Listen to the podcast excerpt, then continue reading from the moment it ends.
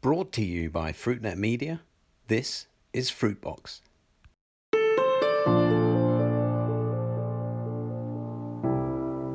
Hello, and welcome to Fruitbox, FruitNet's series of conversations about the fresh fruit and vegetable business with me, Chris White.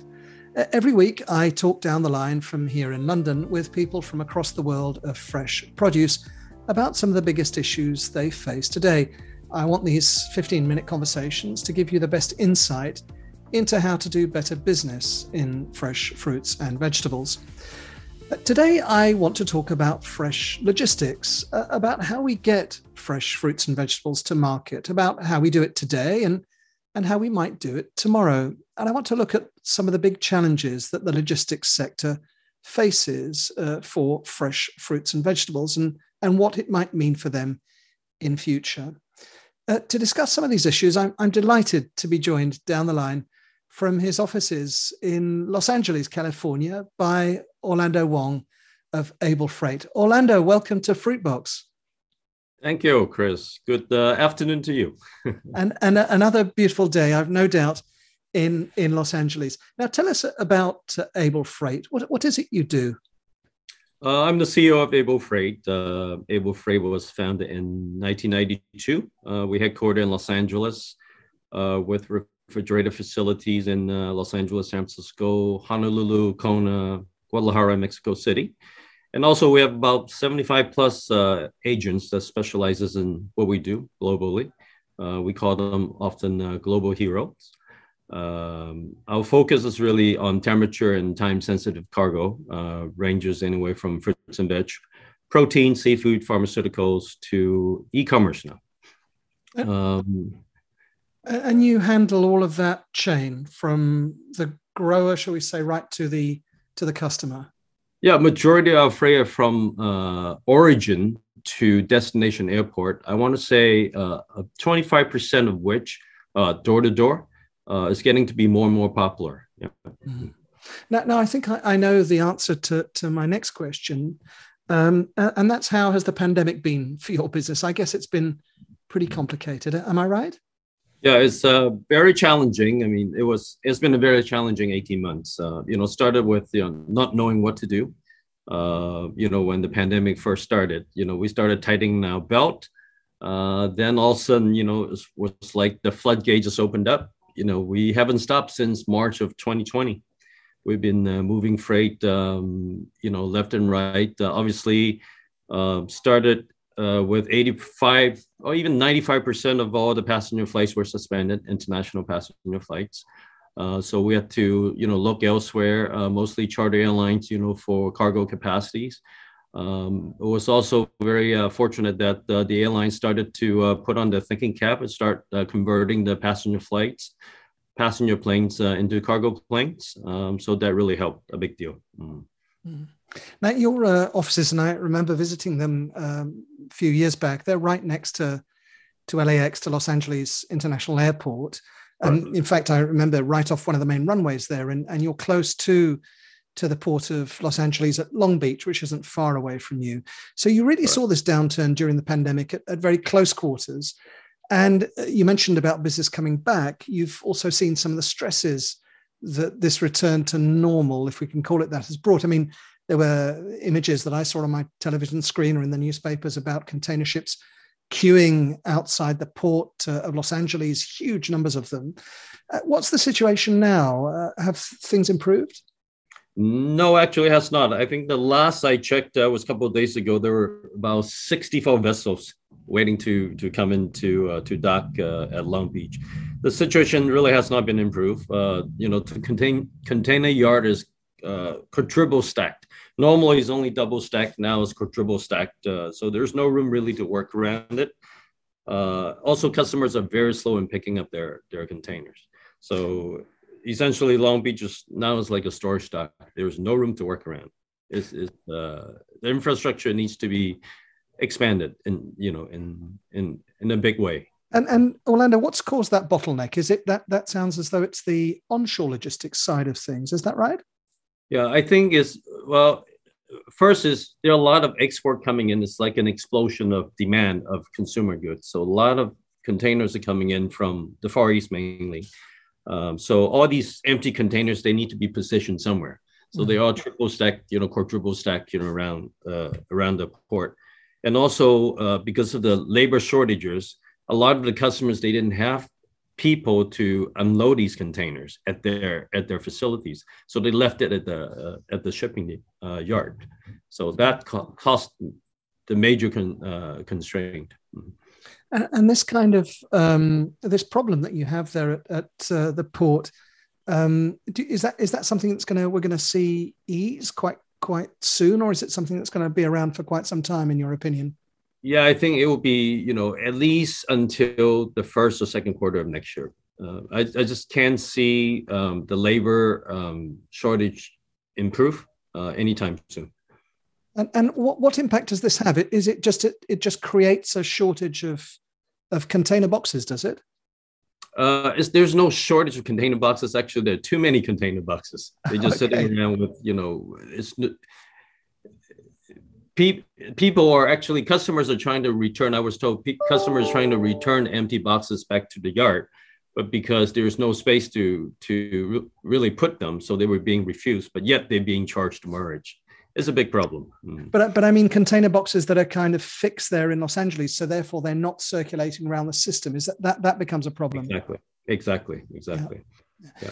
Now, now at Able, I know that you've at Able Freight, you've you've done something which I think was quite um, how should I say, forward thinking in many ways. You had this combination of of air mm-hmm. freight and sea freight.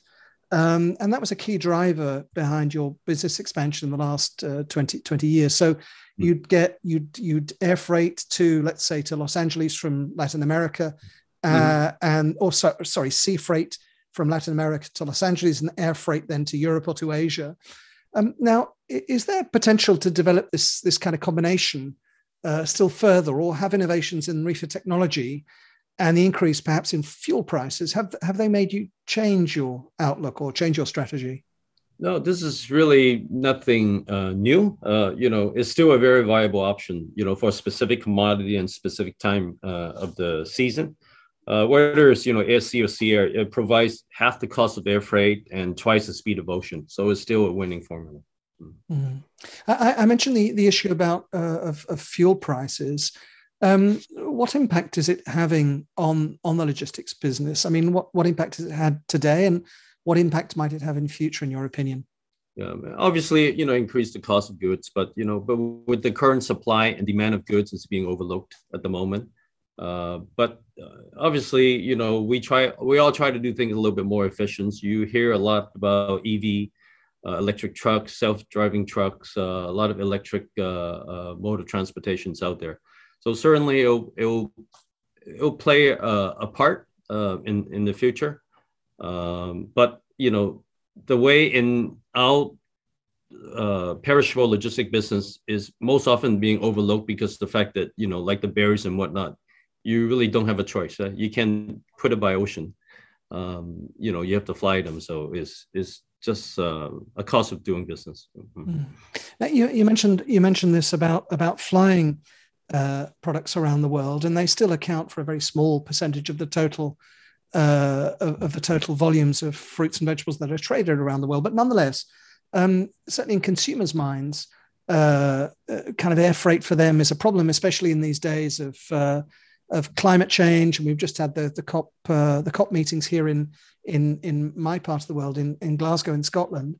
Um, uh, but that involved, you know, 200 countries and more ar- around the, the planet. Um, mm-hmm. Do you think the days for global distribution of fresh fruits and vegetables are, are kind of numbered, or the consumers now want to buy more produce that comes from closer to home? And again, what what implications does that have for you as a global operator?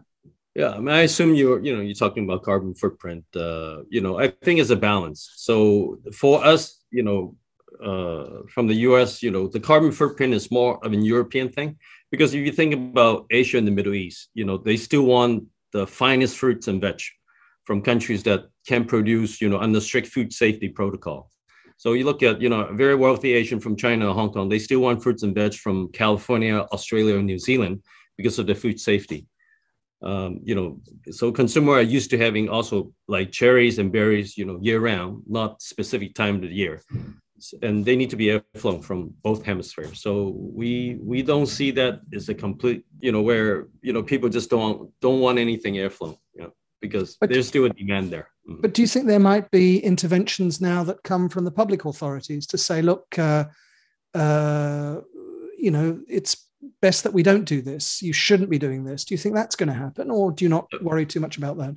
Yeah, we don't see that in Asia and the Middle East, but we do see that in Europe. You know, like I just mentioned to you that you know I just had a meeting, you know, with a supermarket chain in, in Europe, and you know after the whole speech, you know, at the end of uh, the meeting, the buyer basically said, you know, by the way, uh, by 2025, we're going to start buying uh, air-flown asparagus.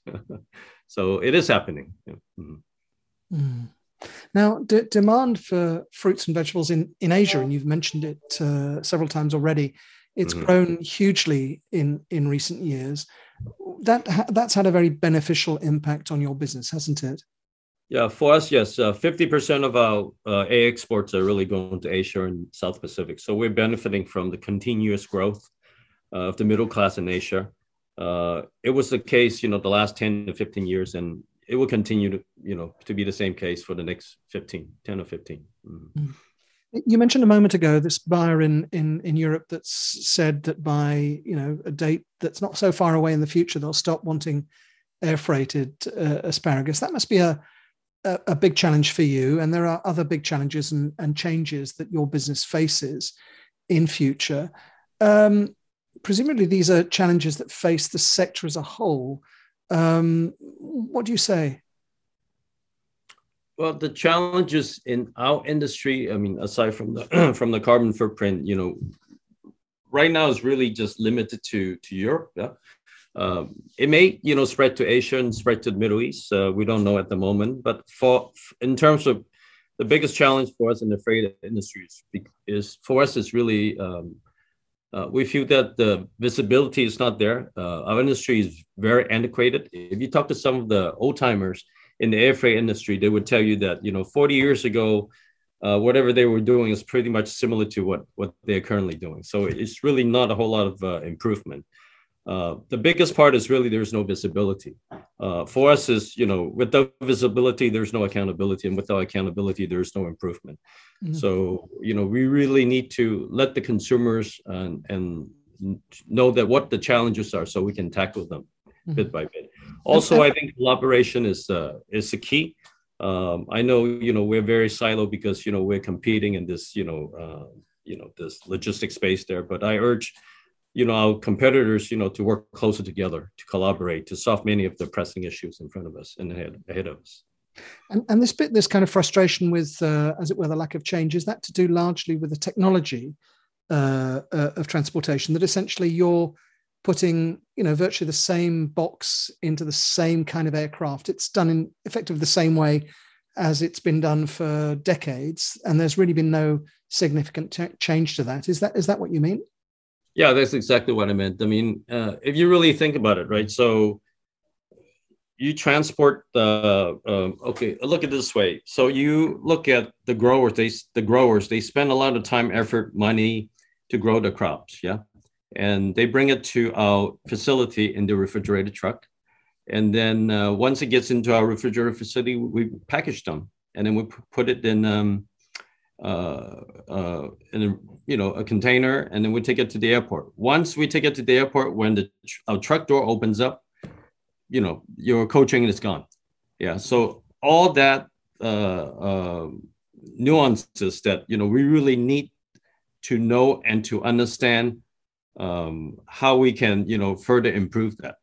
Uh, because if the airlines are not telling us if there's no visibility out there there's no temperature recording there's no continuous accountability we can't fix the problem. Mm-hmm. so the more visibility we have the more you know we can you know tell the airlines hey this is what we're looking for. This is what we need to get done.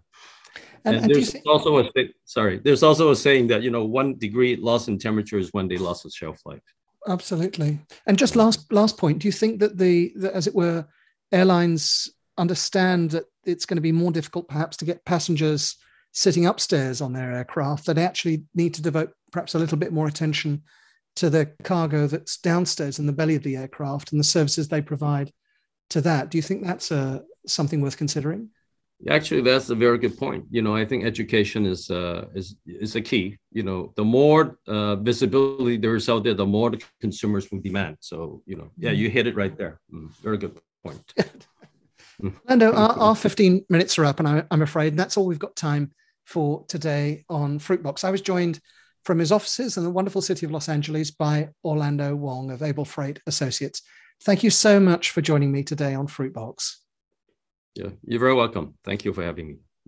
Now, you can find today's conversation with Orlando and the many others I'm having here on Fruitbox on our website, fruitnet.com. I share every episode uh, on my profile on LinkedIn. So do connect with me there too. Post your comments on what you hear and, and do reshare my post with your followers too.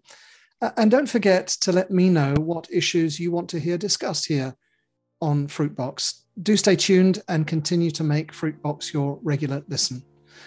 That was Fruitbox, and this is Chris White. Thank you for listening. Goodbye.